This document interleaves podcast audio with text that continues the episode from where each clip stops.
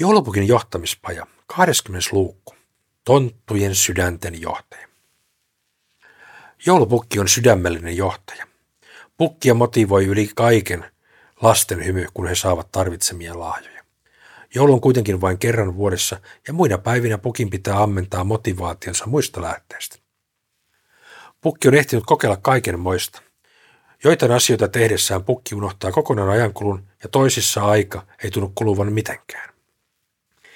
Kerran kymmenen vuotta sitten pukki törmäsi yhdessä johtamisen seminaarissa professori Steven Riceen.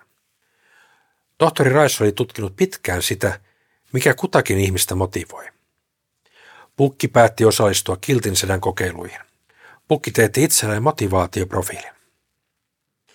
Kun Steven sitä selitti Pukille hänen profiilinsa, ymmärsi Pukki vihdoinkin, miksi hän oli aina halunnut olla Pukki eikä mitään muuta. Pukin sydän oli rakennettu näin. Valta. Pukki tykkää johtaa tonttuja ja tehdä päätöksiä. Hän ei halua kuitenkaan päättää kaikkea kaikesta, vaan jakaa päätösvaltaa myös päätöshalukkaille ja kyvykkäille tontuille. Riippumattomuus.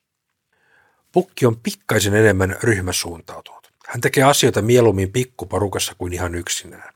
Häntä ei haittaa lainkaan se, että hän tietää, ettei tule tontuitta toimeen. Uteliaisuus. Pukki on kovin utelias lasten toiveista ja tonttujen hyvinvoinnista. Niihin liittyen hän haluaa koko ajan oppia lisää.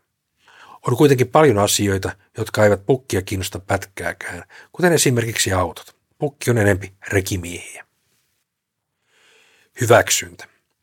Pukki on tyypillinen suomalainen mies. Hän miettii vähän liikaakin, mitä toiset hänestä ajattelevat. Eikä sen vuoksi pukki on niin kiltti ja mukava kaikille ihmisille. Tätä pukki kuitenkin pitää samalla suurimpana heikkoutenaan johtajana. Olisi helpompi tehdä parempia bisnespäätöksiä tonttujen kaikista tunteista niin paljon välittämättä. Järjestys. Pukki ei ole mikään järjestelmällisyyden perikuva, ennemminkin pikkuisen hajamielinen. Usein käy helposti niin, että kun pukin pitäisi tehdä jotain keskittyneesti ja pitkäjänteisesti, alkavat kaikki muut pikkuhommelit kovasti kiinnostaa. Hyvä puoli tässä joustavuudessa on toki se, että pienet pikareagoinnit sujuvat luonnostaan ja niillä on pukinpajassa aina kysyntää. Onneksi työnjohtajatontut ja muori hoitavat tuon järjestelmällisen puolen pukin puolesta. Säästäminen. Kovin antelias on pukki. Se on varmaan ollut selvä kaikille jo vuosisatoja. Pukki ei säästele aikaansa ja vaivaansa, jotta kaikki lahjansaajat saavat ansaitsemansa. Johtajanakin pukki tarjoaa mielellään apua johdettavilleen. Siksi tontut pukista niin paljon pitävätkin. Vaan kuralla olisi pajan talous, jossa ei olisi säästöpossu tonttua, joka on säästeleisyyden perikuva ja sitä hoitamassa. Kunnia. Joulupukille periaatteet ovat kaikki kaikessa. Jos pukki jotain lupaa, sen hän myös pitää. Vaikka tilanne muuttuisi eikä siinä olisi enää mitään järkeä.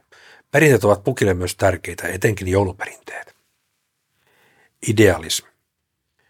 Maailman parantaja ja hyvän mielen lähetyssaarnaja, näistä pukki tunnetaan.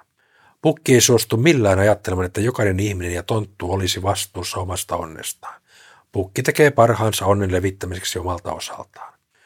Toki tämänkin vuoksi on pajan talous välillä vähän kuralla, kun pukki ajattelee enemmän sydämellään kuin järjellään. Sosiaaliset kontaktit. Pukki on kovin sosiaalinen. Hän saa energiaa toisista ihmisistä ja tontuista. Kovin pitkään ei pukki malta omassa toimistossaan olla, kun pitää päästä pajan puolelle muita jututtamaan. Välillä hän on oikein häiriöksi omiin toiminsa keskittyneille tontuille. Joulun alla pukki saa tavaratalokeikoillaan välillä yliannostuksen kontakteja ja silloin hänen pitää saada olla muutaman tunnin ihan yksikseen keräämässä kohtaamisenergiavarastoja täyteen. Perhe.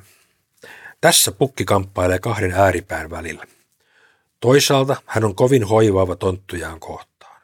Toisaalta taas omaa perhettään hän välillä laiminlyö työnsä kustannuksella. Hyvä, rakastava isä ja aviomies hän silti on, vaikka aikaa kuluukin pajalla vähän liikaa. Status. Kyllä pukki saa mielihyvää siitä, että häntä arvostetaan.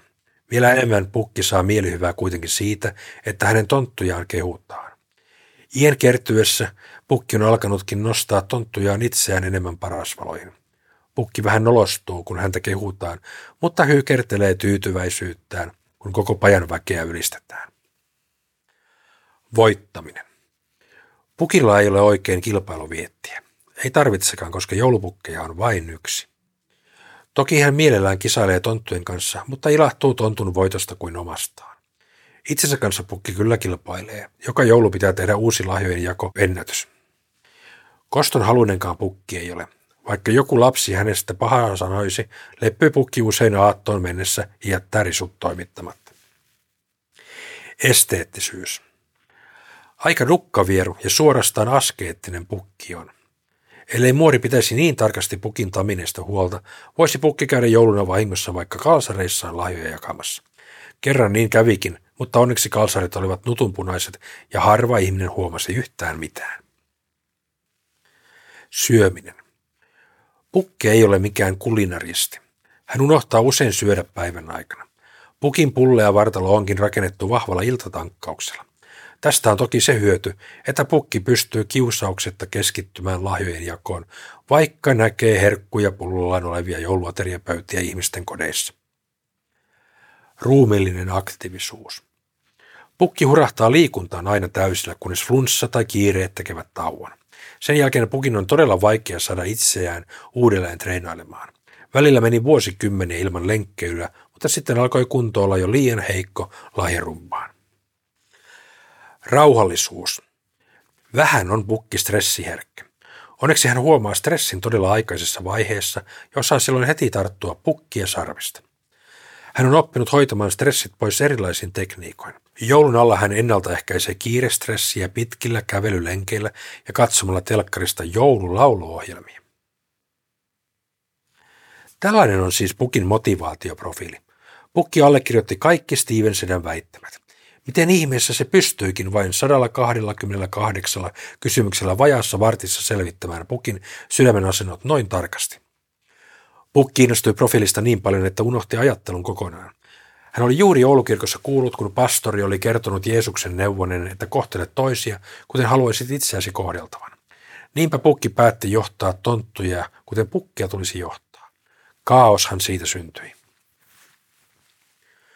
Pukki päätti siirtää lounastuvan kellariin ja pisti tarjolle pelkkiä valmisruokia. Pukille kun miljöö ja ruoan esillepano tai maku ei merkinnyt paljon. Osalle tontusta tämä sopi mainiosti, mutta iso osa alkoi kapinoida vastaan. Heille kun taukotilan somistus, ikkunasta avautuvat maisemat ja ruoasta nautiskelu olivat tärkeitä motivaation lähteitä. Toinen kardinaalimoka sattui, kun pukki melko ryhmäsuuntautuneena ja sosiaalisena heppuna halusi joka perjantai-iltapäiväksi leikkimisen hengennostatustunnin. Osalle tontuista tämä sopi mainiosti, mutta iso osa kapinoi vastaan. Eivät kaikki tykänneet lainkaan tuhlata työ- tai vapaa-aikansa leikkiin ja lauluun. Pukki huomasi, ettei johtaminen toiminutkaan samalla tavalla kaikkien kanssa. Pukki kysyi Steven Riceilta, että pitäisikö hänen heittää noin erilaiset tontut muihin hommiin. Pukki, sinusta on tullut arvotyranni, Steven sanoi tiukasti. Jos kaikki motivoituisivat samoista asioista kuin sinä, ette te saisi mitään pajalla aikaiseksi. Siellä on niin monenlaista hommaa, että kaikenlaisille tontuille löytyy kyllä paikkansa.